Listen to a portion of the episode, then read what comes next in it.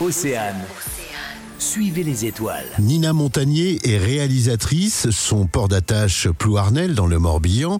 Son premier documentaire La route est bleue diffusé dans le cadre du magazine Littoral, c'était l'an dernier.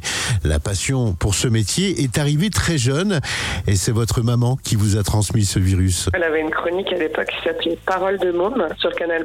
Et elle venait régulièrement à, la sortie de l'école nous chercher, euh, mon frère et moi et nos, copains, et faire euh, des, des tournages avec nous. Et c'était vraiment un souvenir euh, génial qui nous a bien marqué. Je pense qu'il a semé sa petite graine dans mon esprit. Les voyages, c'est aussi votre source d'inspiration. Quand j'étais plus jeune, j'ai beaucoup habité à l'étranger, donc vraiment c'était euh, très souvent ce qui m'inspirait, c'était des personnes que je rencontrais, c'était des lieux, c'était vraiment des histoires de rencontres, de gens, d'humains. Et là, petit à petit, j'ai eu envie, euh, depuis que j'habite en Bretagne, de m'intéresser aussi à des, personnes, à des personnes autour de moi. Le dernier film que j'ai fait, c'était sur le père de mes enfants Là, ce film-là, Être mère, j'accompagne euh, des amis à moi, donc j'aime bien raconter des histoires euh, de gens qui m'inspirent ou euh, même des gens que j'aime.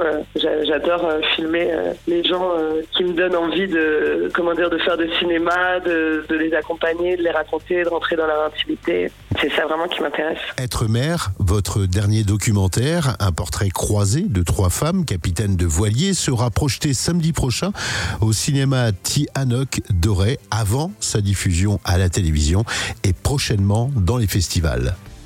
Suivez les étoiles. À retrouver en replay sur oceanfm.com.